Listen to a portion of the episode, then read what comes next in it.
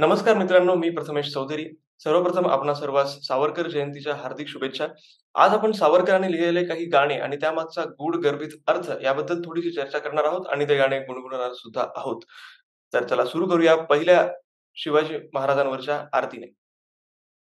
शब्द आहेत, जय देव जय देव जय जय शिवराया, जय जय शिवराया, या या शरणार्या ताराया, जय देव जय देव जय जय शिवराया. ही आरती पुण्याच्या फर्ग्युसन महाविद्यालयामध्ये दर आठवड्याला गायली जात असे. इंग्रज सरकार त्या काळामध्ये शिवाजी महाराजांवरची व्याख्यानं, कथा, कादंबऱ्या, पोवाडे ह्या सगळ्यांची व्यवस्थित स्क्रुटिनी करत असे. स्क्रुटिनी याच्यासाठी कारण त्यांना पत्ता लागला होता, की शिवाजी महाराजांच्या नावाने ब्रिटिशांविरुद्ध जनमत भडकवण्याचे काम काही क्रांतिकारक करत आहेत.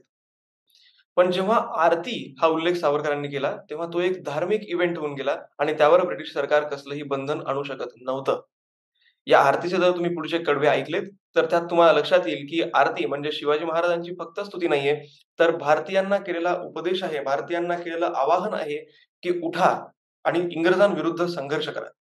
आरतीचे शब्द आहेत, आर्यांच्या देशावरी म्लेंछांचा घाला, आला आला सावध हो शिवभूपाला, सद्गदिता भूमाता दे तुझ हा केला, करुणारव भेदुनी तव हृदय नका गेला, जय देव जय देव जय जय शिवराया. बघा, सावरकर म्हणतायत, आर्यांच्या देशावर म्लेच्छांचा घाला. म्लेच्छ म्हणजे कोण? म्लेच्छ हा मध्ययुगीन शब्द आहे, जो त्या काळच्या मुस्लिम आक्रमकांसाठी वापरला जात असे. तुम्ही ऐकलं असेल, त्यो मलिच्छ बंस पर सेर शिवराज आहे तर हा मलिच्छ बंस म्हणजे म्लेच्छ वंश हाच त्या आक्रमकांचा वंश आणि त्याच्यावर शेर म्हणून शिवाजी महाराज उभे आहेत, अशी रचना कवी भूषण यांनी केली आहे. ते खूप फेमस गाणं आहे. तुम्ही ते सर्वांनी ऐकलं असेल. तर यातून आपल्याला मलिच्छ म्हणजे म्लेच्छ या शब्दाचा अर्थ लक्षात येतो. तर या ठिकाणी सावरकर म्हणतायत, की आर्यांच्या देशावर म्हणजे सज्जनांच्या देशावर म्लेच्छांचा घाला आलाय. म्लेच्छांचं आक्रमण झालंय आणि आला आला सावध हो शिवभूमाला जणू हे 16 वर्षाच्या शिवबाला ते चेतावणी आहेत सावरकर. यामध्ये उल्लेख जरी 16 वर्षाच्या शिव शिवबाचा केला असेल, तरी टार्गेट ऑडियन्स कोण आहे त्यावर लक्ष ठेवा. फर्ग्युसन कॉलेजमधले महाविद्यालयीन विद्यार्थी हे सगळे गाणे ऐकतायत, ही आरती गातायत, तेव्हा त्यांच्या मनात काय विचार येतील? मनात हे विचार येतील, की 16 वर्षाच्या शिवबाला या गोष्टीची जाणीव आहे, की आर्यांच्या देशावर म्लेच्छांचा घाला आलाय आणि तो परतवून लावण्यासाठी, मातृभूमीचं रक्षण करण्यासाठी मला खडग हातात घेणं गरजेचं आहे. मला संघर्ष करणं गरजेचं आहे. हे 16 वर्षाच्या शिवबाला जेव्हा लक्षात येतं, तेव्हा आपण त्याच्यापेक्षा वयाने मोठे आहोत. आपण फर्ग्युसन कॉलेजमध्ये शिकणारे विद्यार्थी आहोत आणि आपल्या देशावर सुद्धा आज नव्या म्लेच्छांचा म्हणजे इंग्रजांचा घाला पडलेला आहे. त्याच्या विरुद्ध संघर्ष करण्याची प्रेरणा या कडव्यातून सावरकरांना द्यायची होती. सद्गदिता भूमता दे तुझा हा केला, करुणारव भेदुनी तव हृदय नका गेला. ही भूमाता, ही भारत माता तुला हाक देते रे शिवराया. तिचं रडणं ऐकून, तिची पर परदास्यतेतली तिची करुण आर्त भावना ऐकून, हे शिवराया तुझं हृदय द्रवित नाही झालं का रे? तुला त्रास नाही होत का रे? असा प्रश्न शिवबाच्या माध्यमातून त्या विद्यार्थ्यांना सावरकरांनी ही आरती वापरून विचारलाय. सावरकर हे काही कल्पना करत बसणारे किंवा उगाच शोक करत बसणारे अशा टाईपचे कवी नव्हते. सावरकरांच्या कवितेला वास्तवाचा आधार होता. त्यांनी कल्पनेच्या विश्वामध्ये उत्तुंग उड्या मारल्या, पण त्यांचे पाय कायम जमिनीवर राहिले, अस्तित्वाला धरून राहिले. त्यांच्या कवितांमधून सुद्धा त्यांचा बुद्धिवाद आणि हिंदुत्ववाद स्पष्ट झळकत असे. शेवटचा कडवा बघा. सावरकर त्याचा एंड कोणत्याही सॅड नोटवर न करता मोटिवेशन करतात बघा, सावरकर म्हणतात, त्रस्त आम्ही दीन आम्ही शरण तुला आलो, परवशतेच्या पाशी मरणोन्मुख झालो. साधू परित्राणाया दुष्कृतीनाशाया भगवन भगवद्गीता सार्थ कराया. जय देव जय देव जय जय शिवराया, जय जय शिवराया, या या अनंत शरणा आया ताराया, जय जय शिवराया. सावरकर म्हणतायत, की आम्ही त्रस्त आहोत. इनडायरेक्टली सांगायचंय, की आम्ही इंग्रजांच्या छळापासून त्रस्त आहोत. त्रस्त आम्ही, दिन आम्ही, शरण तुला आलो. परवशतेच्या पाशी मरणोन्मुख झालो परवशता म्हणजे काय परक्यांच्या वशमध्ये असणे परकीयांनी आपल्यावर वश केलंय आम्हाला पारतंत्र्यात ठेवले परवशतेच्या पाशी पाश म्हणजे फाशी गळ्याला फास देणे तसा पाश हा मराठी शब्द आहे तर परवशतेच्या पाशी आम्ही मरणोन्मुख झालोय आम्ही मरायला टेकलोय. साधू परित्राणाया दुष्कृती नाशाया. भगवद्गीतेमधला प्रसिद्ध श्लोक आहे. भगवान श्रीकृष्ण अर्जुनाला सांगतात की आत्ताची वेळ मी तुला सांगतोय पण मी नेहमीच येत राहील परित्राणाय साधूनाम विनाशाय दुष्कृताम धर्म संस्थापनार्थाय संभवामी युगे युगे. साधूंच्या रक्ष म्हणजे सज्जनांच्या रक्षणासाठी आणि दुर्जनांच्या विनाशासाठी मी कायम येत राहील तर सावरकर शिवांना म्हणतायत की भगवद्गीतेमध्ये ही थिअरी कृष्णाने अर्जुनाला सांगितली पण हे शिवबा तू तर आम्हाला प्रॅक्टिकल दाखवलंस. तू भगवद्गीता जगून दाखवलीस. त्रस्त आम्ही दिन आम्ही शरण तुला आलो. परवश देशापाशी मरणोन्मुख झालो. साधू परित्राणाया दुष्कृती नाशाया. भगवन भगवद्गीता सार्थ कराया जय देव जय देव जय जय शिवराया. या प्रकारे ते म्हणतायत की आता शिवाजी महाराजांचं आठवण शिवाजी महाराजांना शरण जाणं आणि शिवाजी महाराजांचा संघर्षाचा मार्ग निवडणं हाच आपल्या पुढे एकमेव ऑप्शन आता शिल्लक आहे. म्हणून हे युवकांनो हे विद्यार्थ्यांनो आपण फक्त शिवाजी महाराजांची आरती गात नाही आहोत. आपल्याला ब्रिटिशांविरुद्ध संघर्ष करण्याची प्रेरणा या सगळ्यातून घ्यायची आहे. या अर्थाचं सावरकरांचं हे लेखन होतं. आपण ही आरती अनेक वेळा ऐकली असेल परंतु याचा ऐतिहासिक अर्थ याच्या खोलवर जाऊन आपण कधी पाहिला असेल की नाही मला कल्पना नाही. म्हणून मला असं वाटलं की यावर काही बोलणं गरजेचं आहे. दुसरंही असंच एक गीत आहे जे स्वतः शिवाजी महाराजांवरच आहे. आणि ते आहे हे हिंदू नरसिंहा प्रभू शिवाजी राजा. लता मंगेशकरांच्या आवाजातलं हे गीत तुम्ही नक्की ऐकलं असेल. पण आज त्याच्या अर्थामध्ये थोडीशी डीप डाईव्ह आपण करणार आहोत. तर बघा शब्द असे आहेत हे हिंदू शक्ती संभूत दीप्त तम तेजा. हे हिंदू तपस्या पूत ईश्वरी ओजा हे हिंदू श्री सौभाग्य भूतीच्या साजा. हे हिंदू नृसिंहा प्रभो शिवाजी राजा. प्रभो शिवाजी राजा. यात शिवाजी महाराजांना हिंदू नरसिंह असं म्हटले ज्या प्रकारे नरसिंहाने स्वतःच्या नखांनी स्वतःच्या नखाग्रांनी हिरण्यकशपू फाडला. त्याच प्रकारे परकीयांच्या आक्रमणांची जी फळी होती ती शिवाजी महाराजांनी सुद्धा मोडली फोडली उद्ध्वस्त करून टाकली. पाच पाच बादशहांना एका एका दमात शिवाजी महाराजांनी आपल्या कंट्रोलमध्ये ठेवलं आणि स्वराज्याची एक भक्कम मुहूर्तमेट रोवली आणि पुढे जाऊन मराठ्यांचा इतका प्रचंड विस्तार केला. अहत तंजावर तहत पेशावर उभा हिंदुस्थान मराठ्यांनी भगवा करून सोडला. तर पण त्याचा जो बेस रचला त्याचा जो पाया रचला तो खूप सॉलिड होता. शिवाजी महाराजांच्या विचारांनी तो मजबूत होता. आऊसाहेबांच्या संस्कारांनी तो मजबूत होता. त्यामुळे हे सगळं होऊ शकलं. म्हणून शिवाजी महाराज या ठिकाणी हिंदू नरसिंह आहेत असं सावरकरांना वाटतं. या ठिकाणी हिंदू राष्ट्र हा शब्द आलाय. सावरकरांच्या स्वातंत्र्यापूर्वीच्या सगळ्या भाषणांमध्ये सावरकर हिंदुस्थानच्या स्वातंत्र्याला हिंदू राष्ट्र म्हणत असत. त्यांचं पुस्तक जर तुम्ही पाहिलं हिंदू राष्ट्र दर्शन यामध्ये भारताचं संविधान कसं असावं याबद्दल त्यांनी भाषणं केलेली आहेत. म्हणजे सावर तेव्हा स्वतंत्र भारत हा शब्द न वापरता सावरकरांनी हिंदू राष्ट्र हा शब्द वापरला होता. आणि त्यांच्या ज्या ज्या हिंदू राष्ट्रासाठी असलेल्या मागण्या होत्या त्याच्यातल्या मेजॉरिटी मागण्या भारतीय संविधानाने संपूर्णपणे अंमलात आणल्या आहेत. जेव्हा आपण याचा अभ्यास करू हे पुस्तक जेव्हा आपण वाचू तेव्हा आपल्या लक्षात येतं की आजचा संविधान निष्ठ भारत हेच सावरकरांच्या स्वप्नातलं हिंदू राष्ट्र आहे.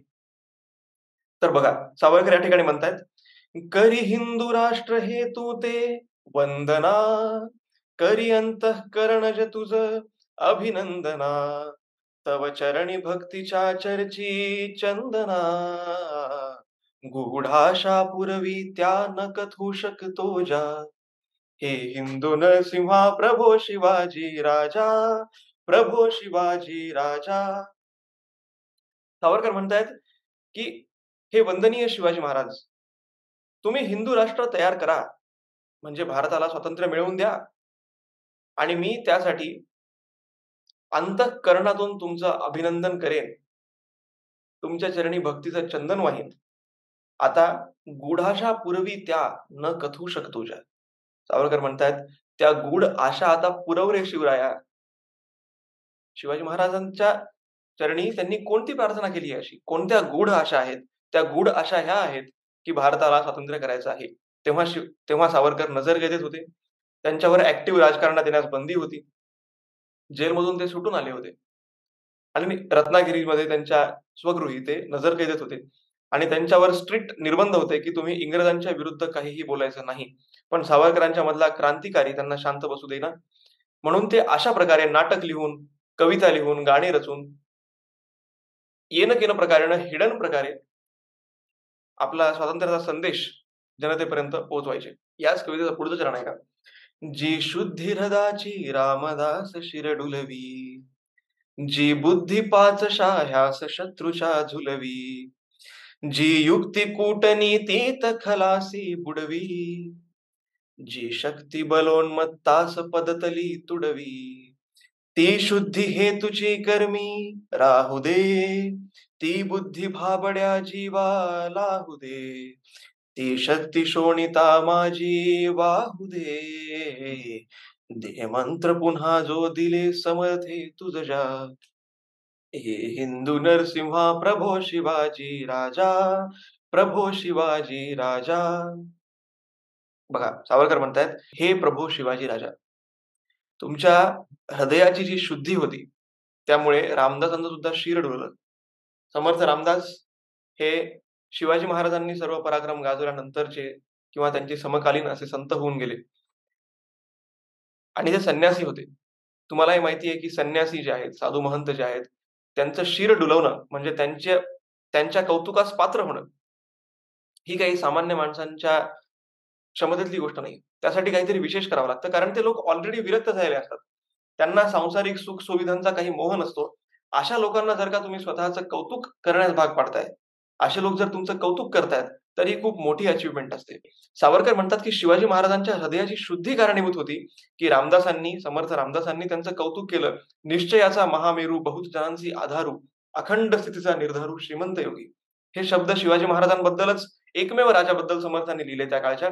कारण शिवाजी महाराजांच्या हृदयामध्ये स्वराज्याची स्वतःच्या रयतेसाठी काम करण्याची आणि हिंदवी स्वराज्य स्थापन करण्याची शुद्धी त्यांच्या हृदयात होती.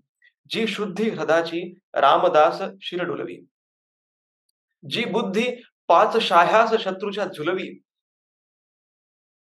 जी युक्ती कूटनीतीत खलासी बुडवी. युक्ती अशी की ती फक्त कूटनीती करून शत्रूचा बिमोड करायची.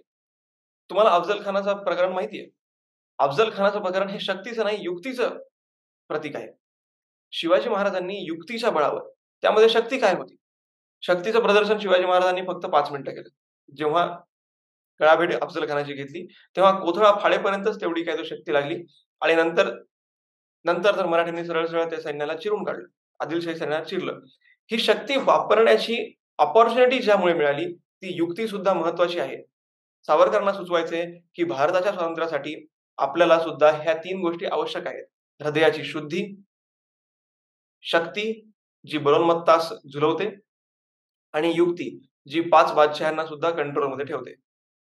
शिवराया ती शक्ती शोणिता माझी राहू दे. ती बुद्धी भाबड्या जीवा लाभू दे. त्यानंतर सावरकरांनी एक तक्रार सुद्धा केली आहे. सावरकरांचं एक कडवं आहे जे तुम्हाला इंटरनेटवर किंवा कोणत्या युट्यूबवर वगैरे मिळणार नाही. कारण ते कडवं त्या काळामध्ये लिहिलेलं आहे आणि ते आता रिलेव्हंट नाही. ते कडवं असं होतं गडकोट जंजिरे सारे भंगले जाहली राजधान्यांची जंगले परदास्य पराभविसारी मंगले. या जगती जगू ही आज गमतसे लज्जा. हे हिंदू नरसिंहा प्रभो शिवाजी राजा प्रभो शिवाजी राजा. सावरकर म्हणतात की इंग्रजांच्या काळात ती अवस्था झाली होती. गडकोट किल्ले जे सगळे भग्न पडले होते. त्यांची देखभाल करणारं कोणी नव्हतं साफसफाई करणारं कोणी नव्हतं. ज्योतिबा फुलेंनी रायगडाची स्वच्छता केली. अनेक लोक त्याला विपर्यास करून म्हणतात त्यांनी रायगडाची समाधी शोधली. शोधली म्हणजे ती काय हरवली होती का? ते फक्त गेले त्यांनी त्याची सफाई सफाई केली. ही गोष्ट इंग्रजांच्या काळामध्ये भारतीयांना व्हॉलेंटरी वरून करायला लागली शासन पुरस्कृत अशी कोणतीही मोहीम योजना मंत्रालय काहीही नव्हतं. तेव्हा शिवाजी महाराज म्हणतात हे फक्त रायगडच झालं पण बाकीच्या गड किल्ल्यांचं काय? गडकोट जंजिरे सारे भंगले. जाहली राजधान्यांची जंगले. शनिवारवाडा असेल रायगड असेल राजगड असेल जी स्वराज्याचं प्रमुख केंद्र असायचं तिथे आज जंगल वाढले परदास्य पराभवी सारी मंगले. रायगडावर ब्रिटिशांचा युनियन जॅक फडकतोय. शनिवार वाड्यावर भगवा नाहीये युनियन जॅक फडकतोय. कोल्हापूरचे शाहू महाराज सोलापूरचे साताराचे महाराज हे सगळे इंग्रजांचे दास बनलेत. परदास्य पराभवी सारी मंगले. याहून दुर्दैवी दिवस कोणता असेल? या जगती जगू ही आज गमत असेल लज्जा. मला लाज वाटते मी या जगात जगतोय. मी स्वतःला शिवाजी महाराजांचा वंशज म्हणतोय आणि इंग्रजांविरुद्ध संघर्ष न करता मी शांत बसलोय याची मला लाज वाटते हे शिवराया. मला स्फूर्ती दे. अशी केविलवाणी आर्त हाक सावरकरांनी तेव्हा दिली होती. पण जेव्हा सावर भारत जेव्हा स्वतंत्र झाला त्यानंतर मात्र हे कडवं कदाचित याच कारणामुळे वगळलं असावं की त्याचा आता काही रिलेव्हन्स राहिलेला नाही. आता गडांची देखभाल केली जाते. आता आपली मंगले परदास्यात पराभवात नाहीयेत आणि आता आपल्याला जगण्याची लाज वाटण्याची काहीही गरज नाहीये. तर ही हिंदू नरसिंहा प्रभू शिवाजी राजा या गाण्याबद्दलची केलेली थोडीशी चर्चा होती. पुढचं गीत बघा. सावरकरांबद्दल हा आक्षेप कायम घेण्यात घेण्यात आला की त्यांनी माफीनामा मागितला इंग्रजांची माफी मागितली. त्यामध्ये सत्य आहे का यावर सुद्धा मला काही बोलायचंय. सावरकरांना इंग्रजांनी डी म्हणजे डेंजरस या कॅटेगरीमध्ये टाकलं होतं. आणि त्यांना दोन जन्मठेपांची शिक्षा मिळाली होती. म्हणजे पन्नास वर्ष त्यांना जेलमध्ये कितपत पडायचं होतं. सावरकरांच्या मनात साहजिकच हा विचार आला की पुढची पन्नास वर्ष मी माझ्या आयुष्याचा नेमका काय उपयोग केलाय देशासाठी?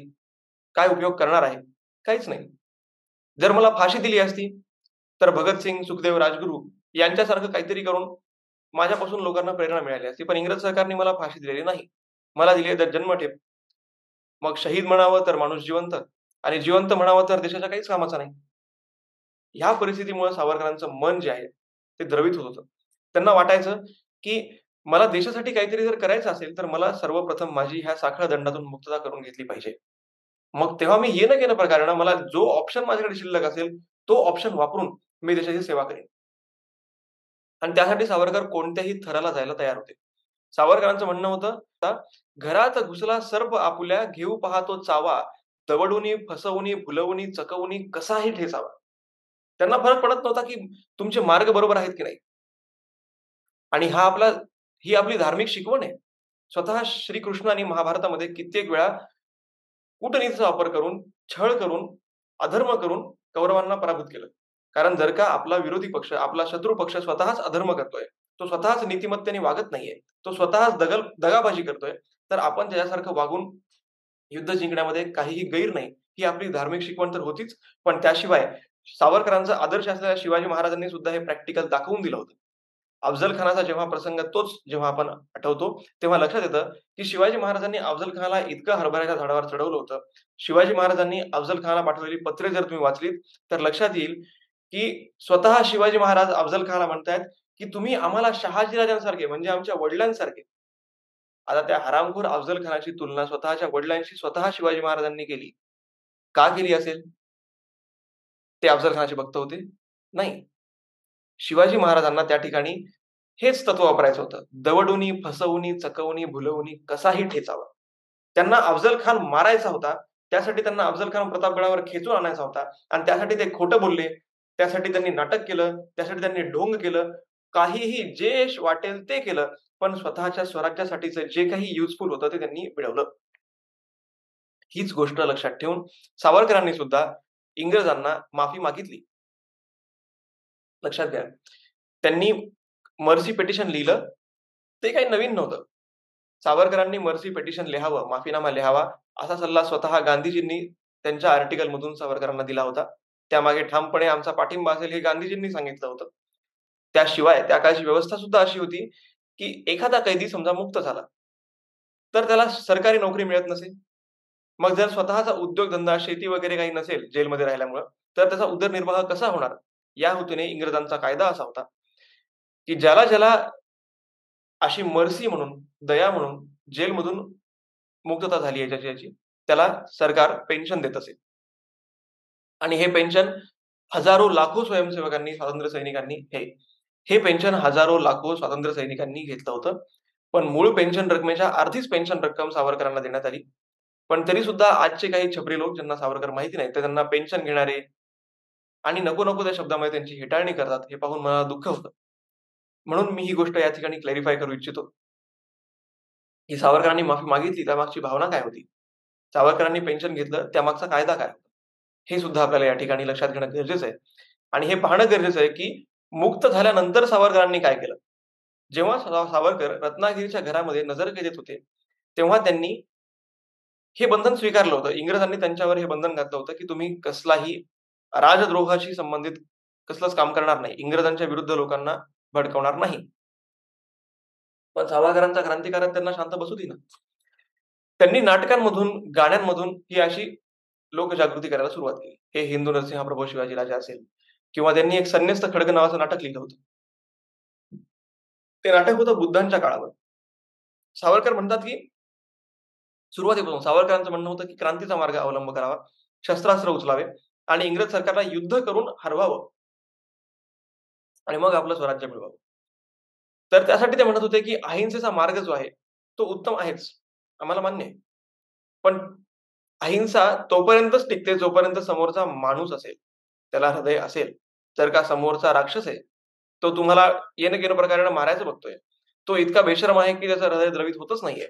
तुम्ही एका गालावर मारलं म्हणून दुसरा गाल पुढे कराले पण नंतर त्याने दुसऱ्या गालावर मारलं तर काय करायचं? तर गळा धरायचा हे सावरकरांनी सांगितलं. संन्यास खडग हे नाटक बौद्ध काळावर आधारित आहे. गौतम बुद्धांना नुकतीच दिव्य ज्ञान प्राप्ती झालेली असते आणि त्यांच्या शिकवणीने भारावून जाऊन राज्याच्या राज्य पूर्ण भारतभर हे बौद्ध पंथ स्वीकारण्याचं लोण जे आहे ते पसरत असतं. वणव्यासारखा बौद्ध पंथाचा प्रसार होत असतो. आणि प्रत्येक जण शस्त्रास्त्र टाकून राजे महाराजे त्यांचे सेनापती सगळे लोक शस्त्रास्त्र टाकून शांतीचं आयुष्य जगत असतात. अशाच एका सेनापतीची गोष्ट सांगताना सावरकरांनी एक गाणं लिहिलंय. जेव्हा त्या राज्याचा सेनापती शस्त्रास्त्र टाकून संन्यास घेऊन वनात निघून जातो तेव्हा त्यांच्या राज्यावर आक्रमण होतं. या सेनापतीने स्वतःचे लेकर बाळ बायको सगळ्यांचा त्याग केला असतो.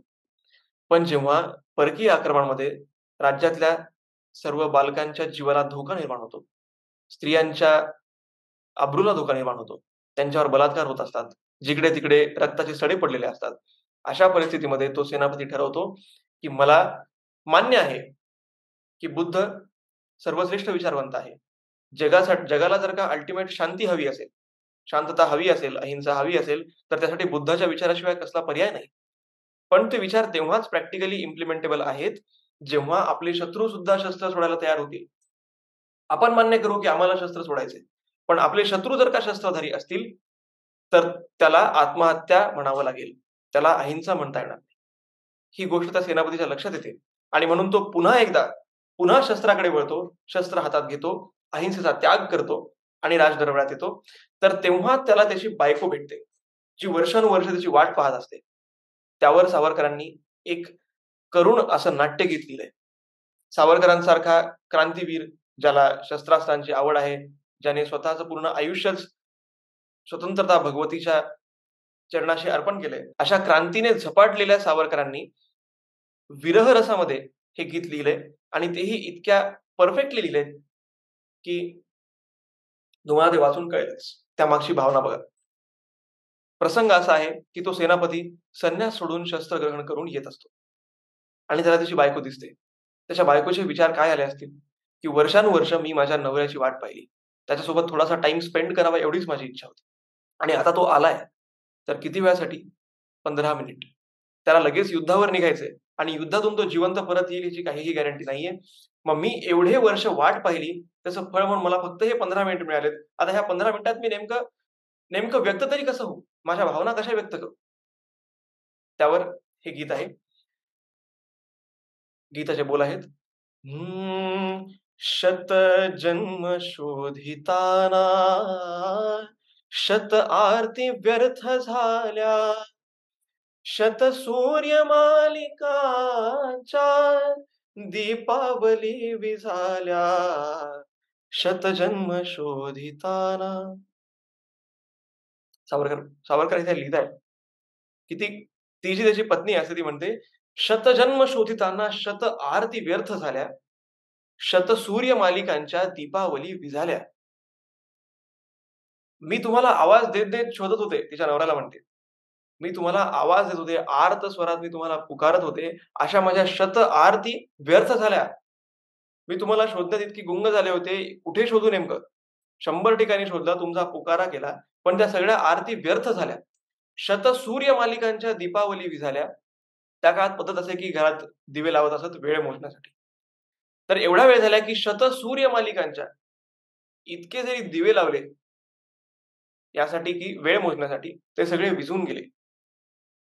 शत सूर्य मालिकांच्या दीपावली विझाल्या म्हणजे एवढा वेळ झाला मी वाट पाहतीये. इतके दिवे विझून गेलेत. आणि आता तुम्ही येत आहे तिला कळत नाहीये नेमकं रिॲक्ट कसं तेव्हा पडे प्रियासी क्षण एक आज गाठी. एवढा वाट पाहल्यानंतर माझा जो प्रियकर आहे माझा जो नवरा आहे त्याच्याशी एका क्षणापुरती भेट झाली तेव्हा पडे प्रियासी क्षण एक आज गाठी. सुख साधना युगांची. मी युगानुयुगे तपश्चर्या केली साधना केली की माझी माझ्या नवऱ्याची भेट व्हावी. ती आज फळाला आली सिद्धीच अंती गाठी. सुख साधना युगांची सिद्धीस अंती गाठी. हा हाय जो न जाई मिठी घालू मी उठोनी. क्षण तो क्षणात गेला सखी हातचा सुटोनी. शतजन्म शोधितान. आणि ती म्हणते की हे सगळं झाली माझी भेट झाली. पण किती वेळ भेट झाली? ती म्हणते बघा तिची तिची भावना बघा. हा हाय जोन जाई मिठी घालू मी उठवणी. क्षण तो क्षणात गेला सखी हातचा सुटवणी म्हणजे मी उठून माझ्या नवऱ्याला हक केलं मिठी घातली. आणि हे सगळं करेपर्यंत तो क्षण माझ्या हातून निष्ठून गेला. मी उठून हक करे करेपर्यंत युद्धाचा पुकारा झाला रणशिंग फुंकला गेलं शंखनाथ झाला. आणि त्यांना निघून जावं लागलं. त्या एका क्षणासाठी फक्त माझी भेट झाली. अशी आर्त भावना या गीतांमधून सावरकरांनी व्यक्त केली तर सावरकरांसारखा क्रांतिकारी माणूस हा इतक्या अचूकपणे इतक्या सुंदर शब्दांमध्ये विरह सुद्धा सांगू शकतो ही एक खरोखर अप्रूप वाटण्यासारखी गोष्ट आहे.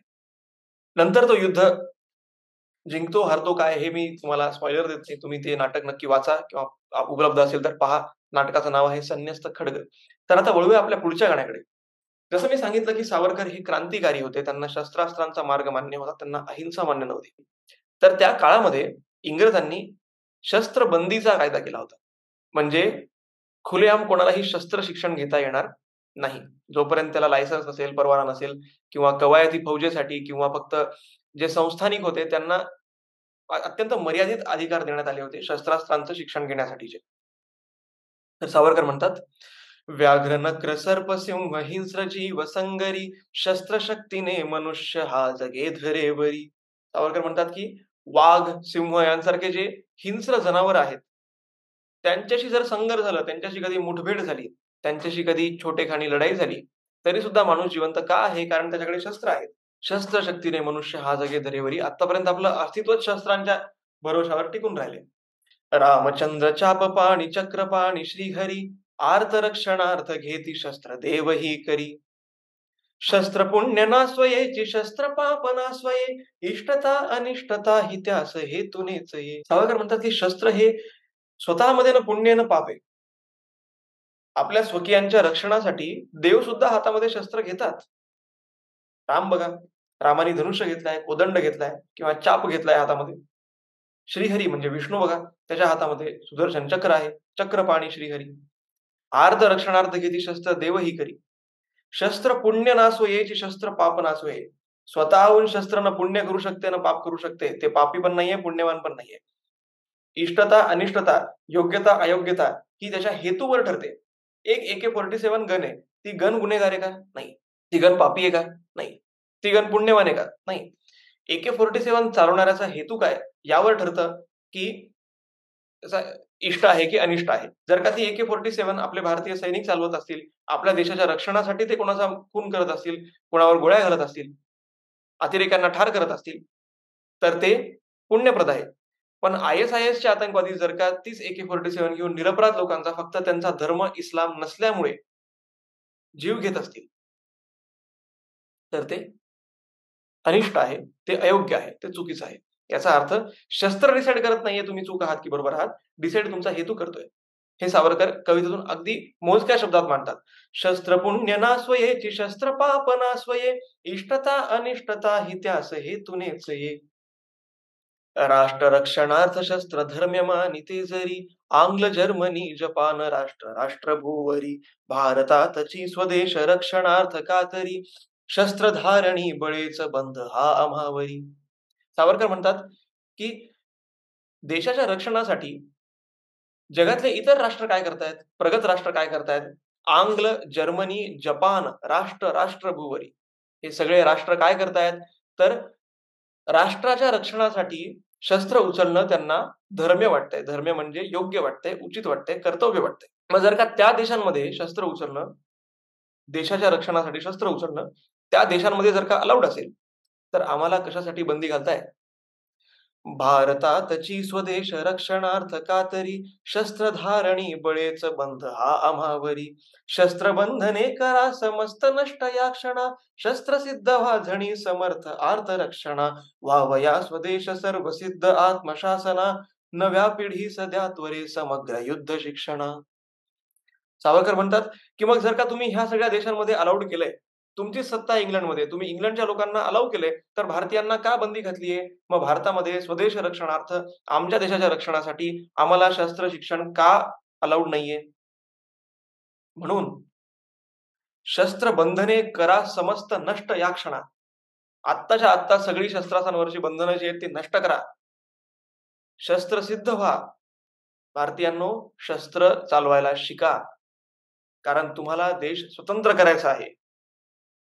नव्या पिढी सध्यात्वरे समग्र युद्ध शिक्षणात. नव्या पिढीला बलोपासना शिकवा त्यांना बलवान करा त्यांना शस्त्रास्त्रांचं प्रशिक्षण द्या. कारण जोपर्यंत तुम्ही स्वातंत्र्याच्या यज्ञामध्ये रक्ताची आहुती देत नाही तोपर्यंत स्वातंत्र्य मिळणार नाही. आणि त्याशिवाय जर स्वातंत्र्य मिळालं तर त्याची काहीही किंमत राहणार नाही. हे सावरकरांचं ठाम मत होतं आणि त्यासाठी त्यांनी ही कविता लिहिली होती. तर अशा प्रकारे सावरकरांची अनेक गाणी आहेत जी वाचल्यावर आपल्याला त्याच्या लिरिक्स मधून सुद्धा खूप काही शिकायला समजायला मिळतं पण जनरली आपण त्या चालीमध्ये वाहून जातो आणि त्या लिरिक्सकडे दुर्लक्ष करतो. त्यामुळे मला असं वाटलं की फोकस या लिरिक्सवर करून हा एक छोटासा व्हिडिओ करावा. आणि या माध्यमातून सावरकर जयंतीनिमित्त त्यांना मनपूर्वक आदरांजली वाहतो आणि तुम्हा सर्वांची रजा घेतो. तुम्हाला हा व्हिडिओ हे विश्लेषण आवडलं असेल तर लाईक शेअर सबस्क्राईब करा. धन्यवाद.